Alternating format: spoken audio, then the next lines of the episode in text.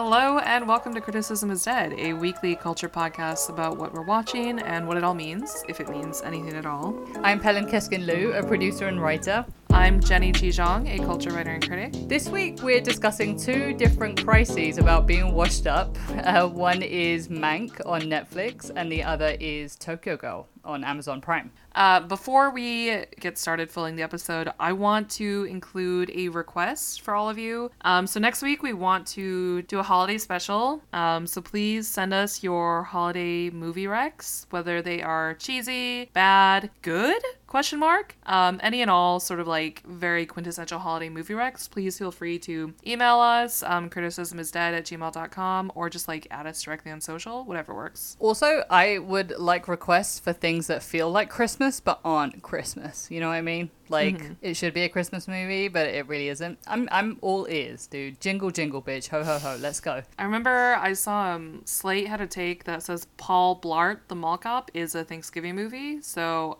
I guess really anything can be anything. Anything is possible. Yeah. Anything. Open your third eye for holiday film recs, please. Thank you. Yes. Um. Anyway, Jenny, how are you doing, babes? How's your week been? I'm doing okay. This week has been the same as every other week in this entire year. So that's where I'm at. Um, I'll keep this short. How about you, Pelin? What, what are you up to? It's been a stressful week, but I ended it on cake. Uh, I got a really nice cake delivered to me by Oh, my dear yeah. friend Madeline. She's in like this baking practice thing, and she just needs people to eat the cake that she practices on. I obliged her. um, it's delicious. Thank you, Maddie. What kind of cake was it? It was a chocolate cake with raspberries, like a chocolate raspberry cake. Yeah. Hell I, yeah. which I love. Um, great. So what did you watch this week, Pelin? So me and the rest of the fucking critics of the world watched uh, Mank on Netflix, which is, and the reason why it's so hype is it's David Fincher's 11th and latest film. So he is obviously, if you don't know David Fincher, he probably directed one of your favorite films. He directed Seven. He directed Social Network? yeah, he directed Social Network. He directed Gone Girl. He directed The Curious Case of Benjamin Button.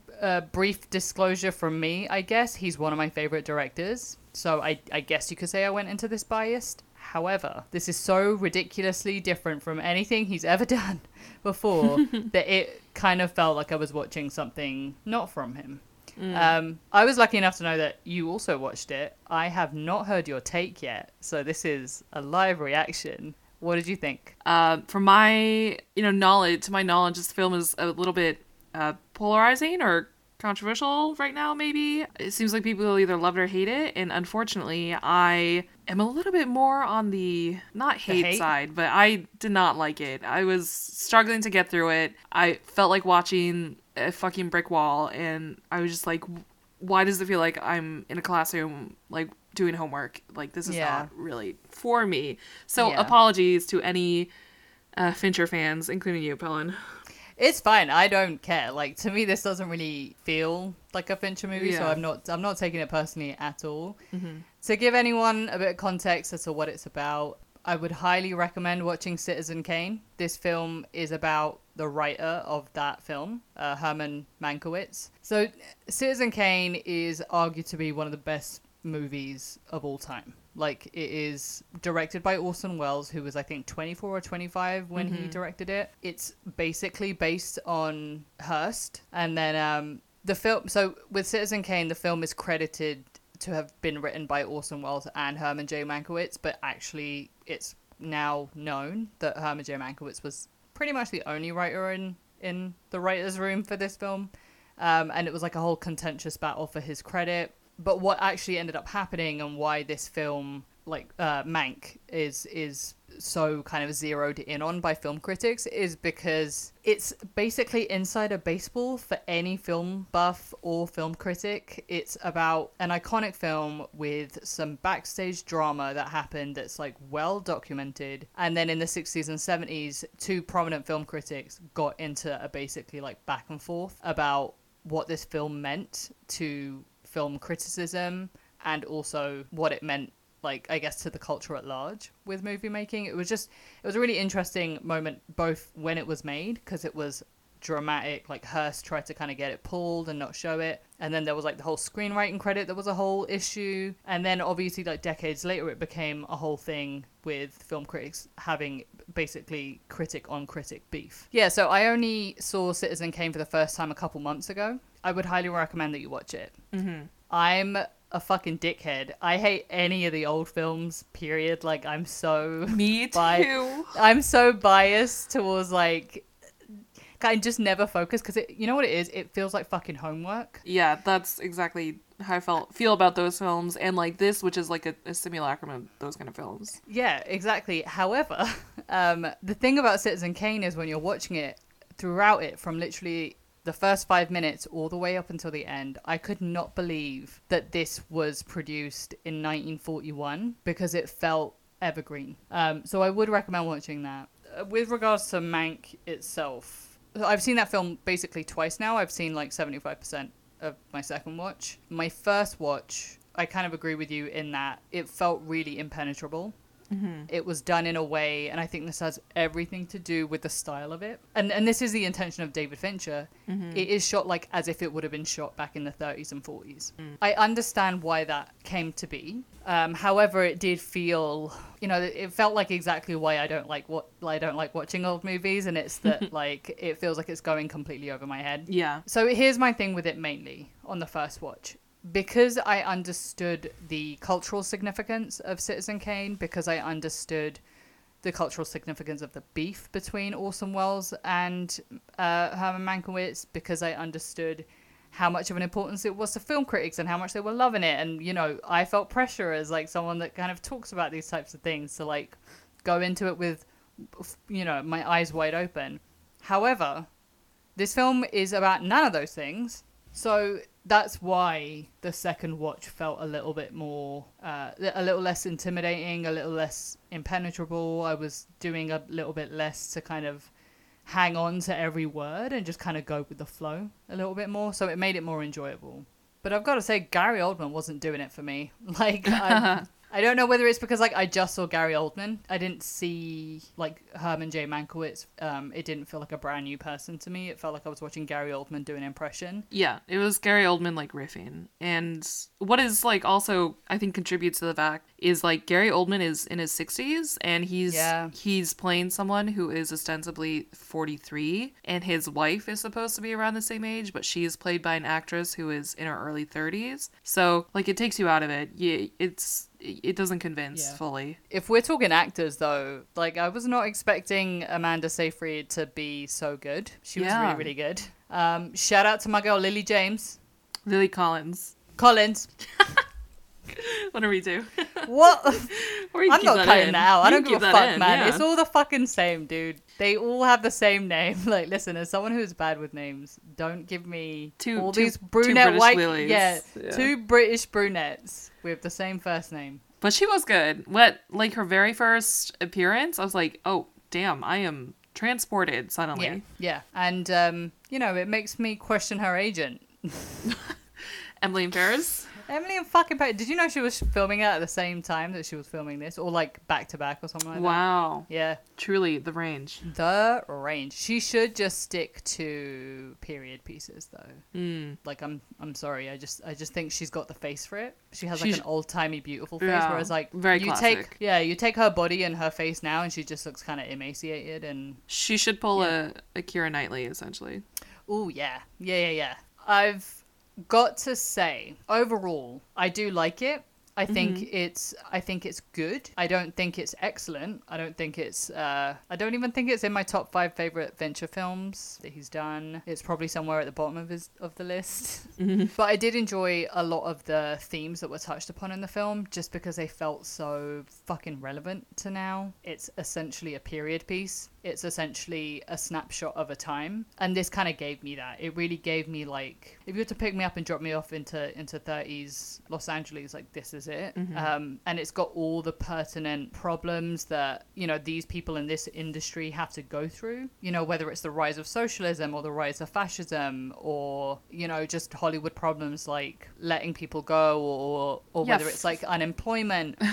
funny how those are just those are just, just evergreen. evergreen. Yeah. I just found it really interesting that this is at a turning point in movie making, like in the 30s, where it's like the talkies begin, which are basically like the films with audio, essentially, where you can hear the actors talking. That they're kind of revving up. Studios are becoming a little bit more of like a different kind of monster than than what they used to be, and you know, all these journalists and writers are becoming screenwriters, like. Uh, does that sound like 2019 to 2022? I don't know because it Yeah. really did to me, like all of it. It's just weird watching that in the same week that we got the announcement for like the Warner Brothers HBO Max news, you know, where you're just like, what's the future of the movie theater? And it's like then you watch a film about movie making and you're like, we're just at another turning point, I guess. And what what does that mean for studios, you know? It was just interesting. It just came at a very like very weird time. Does this feel like awards a, a shoe in for awards to you? I mean, like the Academy Yeah. fucking loves old Hollywood, any Yeah. Hollywood stuff. Yeah, yeah, yeah. I think I think for this year, yeah.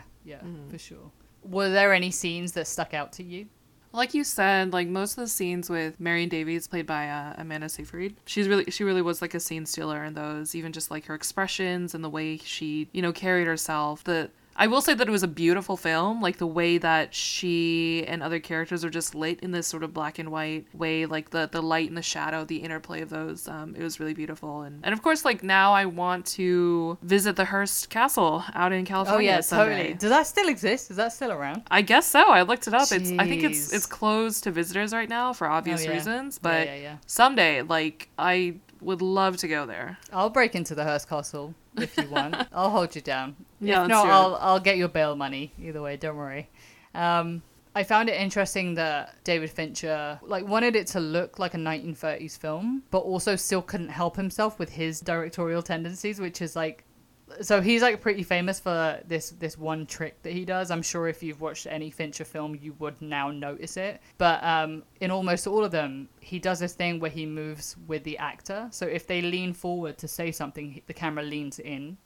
Um, and then if they lean back, he leans away. If they look to the side, the camera pans to the side. Um, he can't help himself. He does it on, this film too, and it's like, sweetheart, they weren't directing films like this in the 30s. Um, it just felt a little bit felt off. It felt like awkward in the middle of that to me. But other than that, yeah, I would. Uh, I mean, listen, I hate rewatching films. Like my husband is an ardent film rewatcher, and I'm like the literal opposite because I'm like, there's so many films I haven't seen. Like, why would I rewatch one that I've already seen? Um, but this is genuinely one of those films where I'm just like, actually, yeah, I think a second watch makes it so much more enjoyable. And then also, you see the very intelligent sleight of hands from Jack Fincher, uh, David Fincher's father that wrote this. You see that too, and it's like I like I like it. It's like a little like little nugget that you didn't really catch before. But um, yeah, man, this is this is again this is a period piece. It's an industry period piece. This is what life was like making films as a writer back then. It was interesting watching uh, this man kind of grapple with, I guess, the bed that he made for himself and him just like finally trying to get out of it. Obviously, I think this, I don't know if this was true, but if it wasn't, it's a good choice to have him stuck in that bed in that ranch trying to write this until he finally does it and then he's up and about. Um, you know, it's something that like as you get like when you're young, you never think about this, but as you get older, you see people like that and you're just like, fuck me. I, I wonder if that ever becomes me, where I'm just like, I've pissed my life away, and then I finally have like one final shot, and like maybe I fuck it up, maybe I don't, I don't know. We can only hope and pray that if that's what happens, we will get a last chance like Herman J. Mankiewicz. Uh, enough of that shit. what did you watch, Jenny? Uh, so I watched Tokyo Girl, which is available on Amazon Prime. It is not new or recent. It's actually from 2016. Um, it's a Japanese TV series that you recommended to me, Pelin, and I really enjoyed it. Uh, it's about this woman uh, named Aya, the main character. She's a, she's played by the actress Asami Mizukawa, um, and essentially it it's this woman who moves from her small town, you know, hometown to Tokyo in pursuit of her dreams, um, you know, living the life. And then across 11 episodes, it follows her life from the end of high school to essentially middle age. And each episode is named after the Tokyo neighborhood she's living in at the time and kind of like a, a snapshot of a different stage in her life. So, yeah, what I really liked about this series is a lot, honestly. I think it's one of Yeah. the, the better things I've, I've watched in a long time. Um, it is like first and foremost like a, a coming of age thing, and by coming of age, I mean kind of what we talked about in a previous episode when we were talking about the film Shithouse. It's coming of age in that like coming of age never stops and Yeah. it continues and people continue to grow and learn and struggle and it never really ends because you know you never really have everything figured out at any given point in life. Yeah, it's it's funny going from like talking about something that everyone is fucking talking about to talking about this. It's such a sleeper hit. Like mm-hmm. it has a lot of the feel good aspect in terms of like the tone of it is really pretty lighthearted for the most part. I just re- I just really enjoyed how once it gets down to the heavy shit, it really doesn't skimp on it. Yeah, and it has a lot of you know commentary on different kind of issues that are relevant now, relevant to to women, especially relevant to anyone sort of trying to figure out their lives um, in the big city or otherwise. And one of the I think most most salient and obvious is the question of what does it mean to be a woman in 2020 or 2016 or whenever in this modern day and age and you you want the life you want to have it all you want love and the career. And so you know this character as she progresses through life she has a number of different um, you know boyfriends or, or partners and a number of like different jobs as she's leveling up in life. Um, but always like the t- attention running through that whole thing is you know what would you do to have your career your dream career? And what would you do to have your dream man or dream partner? And how do they how how can they exist at the same time? Yeah. And how can these change over the years as you need different things at different points in your life? yeah the priorities definitely change like the the main character aya her view of the world at the age of you know 18 versus 25 versus 40 they're they're radically different Yeah. It's just interesting seeing that growth. It's especially interesting, I thought, the way that throughout it, there's just like a level of comparison that she makes between herself and the other women that she's around. That seems to never end, which is really sad, but also that's kind of what it's like being a woman, dude. Like, Yeah, and it feels just like measuring yourself against um, other people and other women, especially constantly. You know, it's not only the the sort of heteronormative context, but it's also you know the the cultural aspects of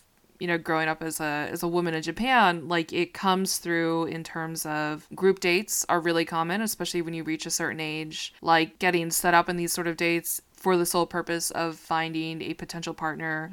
I've had like friends in Japan, um, you know, essentially they like dating, um, it means something like when you get to a certain age, which it does here, of course, but I think I feel like it's a little bit, you know, more delayed and more flexible in certain ways where, where we are usually, which is New York. In in countries like Japan and you know Korea and China and to a certain extent like a lot of the countries outside of the US there is just that much more of a pressure to have the job but the job is a means to an end.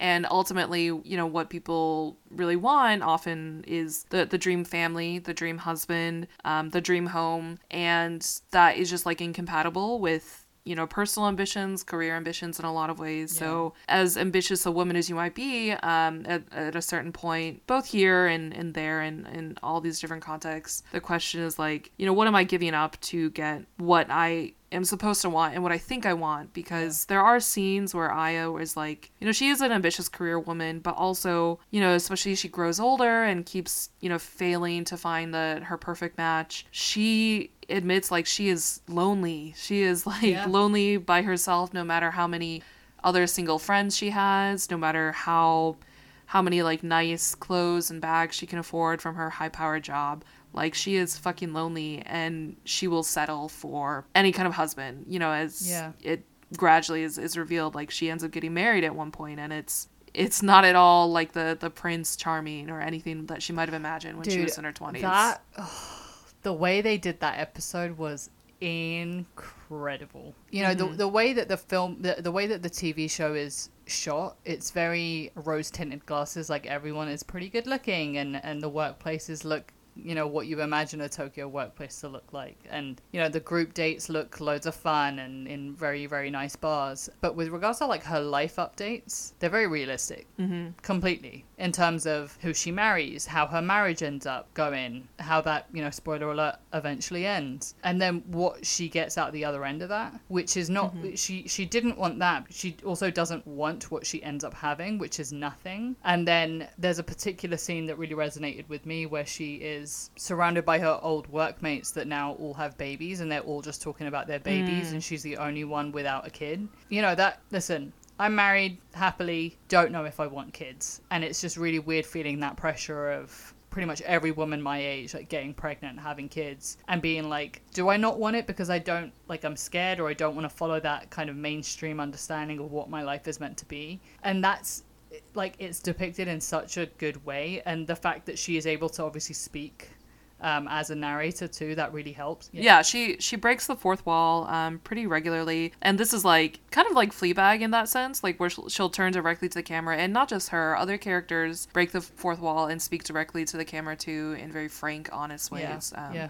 which is pretty interesting to see. And what I also loved was the the inclusion of the city, like Tokyo as a living, breathing character itself. Um, I think it was a really clever conceit and framework to have each episode framed around um, a certain neighborhood in, in Tokyo, like I mentioned, like the the place where Aya is living at the time. You know, for example, you know Ginza, which is when she sort of ascends in her career to become this more high high powered career woman and is looking for a, a more luxurious, sleek living versus like going to like Yoyogi Uehara, which is like kind of a, a smaller neighborhood. Like she has a lot of friends in that area. It's very residential, um, but very cute as well. Um, so it's really sort of playing with the idea of the city itself, which I, I fucking loved. Yeah, I loved Um, it so I think much. it's yeah, it's great for like anyone who is you know you're familiar with Tokyo maybe, or also for people who aren't as familiar with Tokyo and, and are curious about what the city is like in diff- these different pockets. yeah for Um, sure for sure I mean, all of these cities like Tokyo, New York, just have their own personalities and all the boroughs and neighborhoods, and it really comes. and it's true too like wherever you live in any given point does say something about the type of person that you are you know if you are a lifer with like living in a city that that's basically it it's very very exact it doesn't matter where, whether you're in tokyo or new york or london like as someone that you know has only ever lived in a city their whole life it, it was very pleasing to see i've got to say Yeah, I was happy with the the ending as well. I'm not going to spoil it, but you know, things uh, in her life don't turn out the way that she thought they would, and yet, you know, she's still it's it's still okay. I think that's uh it's it's honestly like I was just so elated with how realistic everything was. Yeah. Uh, I really appreciated that it didn't patronize you into a happy ending. Um, Yeah. It just Or quote unquote happy ending. exactly yeah. So, you know, as a woman working and living in like a big city yourself, what sort of stage in your life do you do you find yourself um, at, and like what part did you sort of relate to most? And I know you talked about the the kids thing a little bit. Yeah, I th- uh, definitely the kids part I think was the most relatable. But with regards to like her and and where she was in life, I think it was I was still. I, I think I related to the part where she she's like just about to switch jobs or she's not pleased in her role. She's getting to the point where she's like kind of ready to move on or whatever, and then she does, and then like now she's in this new job and she kind of feels a little bit fish out of water and she's just trying to like figure it out that's kind of where I'm at. I think we were about the same age. I think she was like either in her late 20s, early 30s at around that age. But I related to that because it's like you've been in a city for a certain amount of time, you know what it's about. And now now that you're used to and, you know, the rose tinted glasses of the city are now like this is your life now. Now you focus on your work and progressing in that area. Uh, that's kind of where I'm at. Yeah, like I would love to kind of develop my career and make it into something a little bit more established. And then, yeah,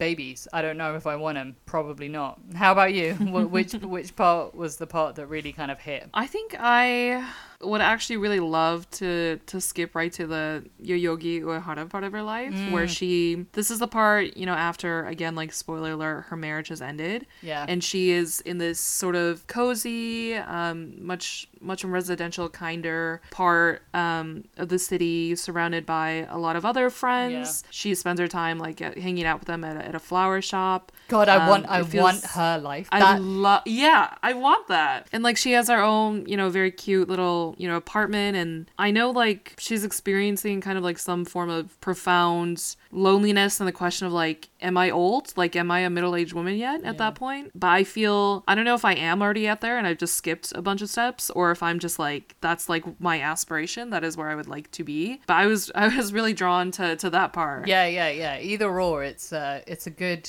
life to have. Honestly, being surrounded by bakeries and just hanging out with your friend in her flower shop. Yeah, definitely, definitely recommend It is, it does not, it does not got enough love, frankly, and I agree. especially in like um, American or English speaking media. So Yeah. I think more people should watch this. Hey, let us put you on, man. Like, it's not every day just parroting other people. Let us actually be tastemakers for once. yeah.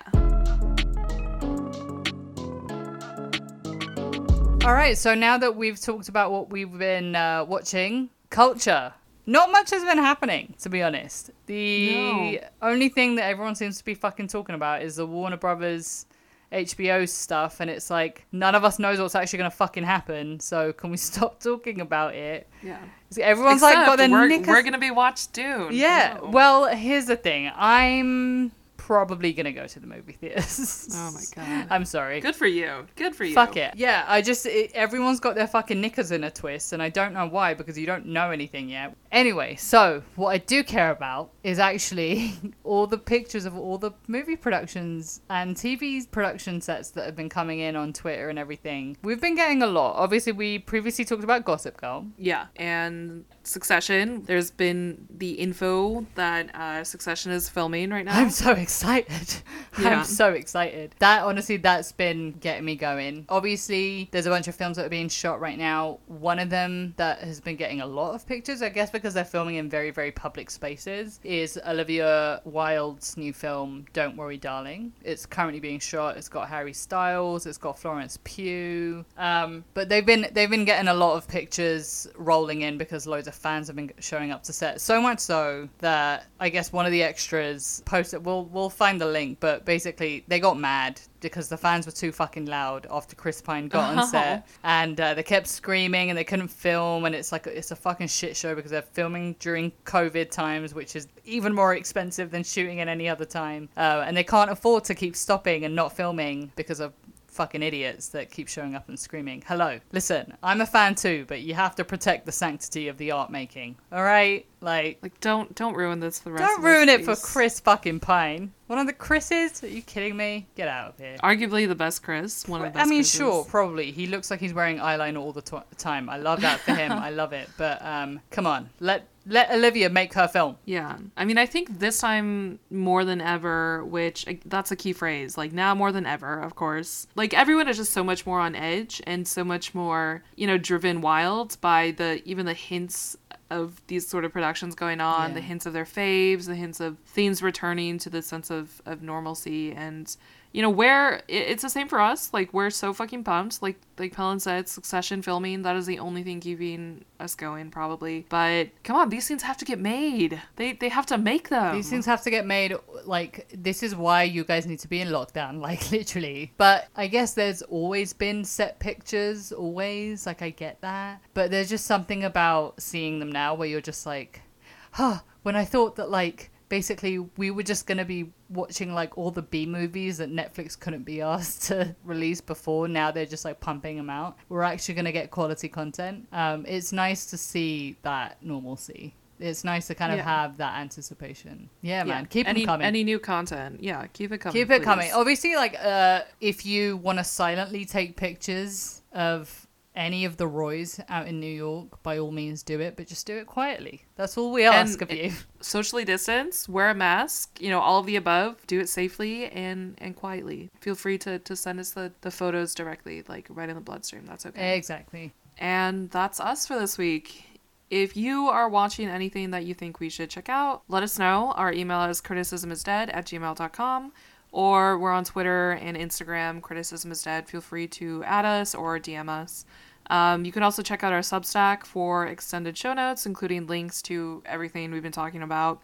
That's criticismisdead.substack.com.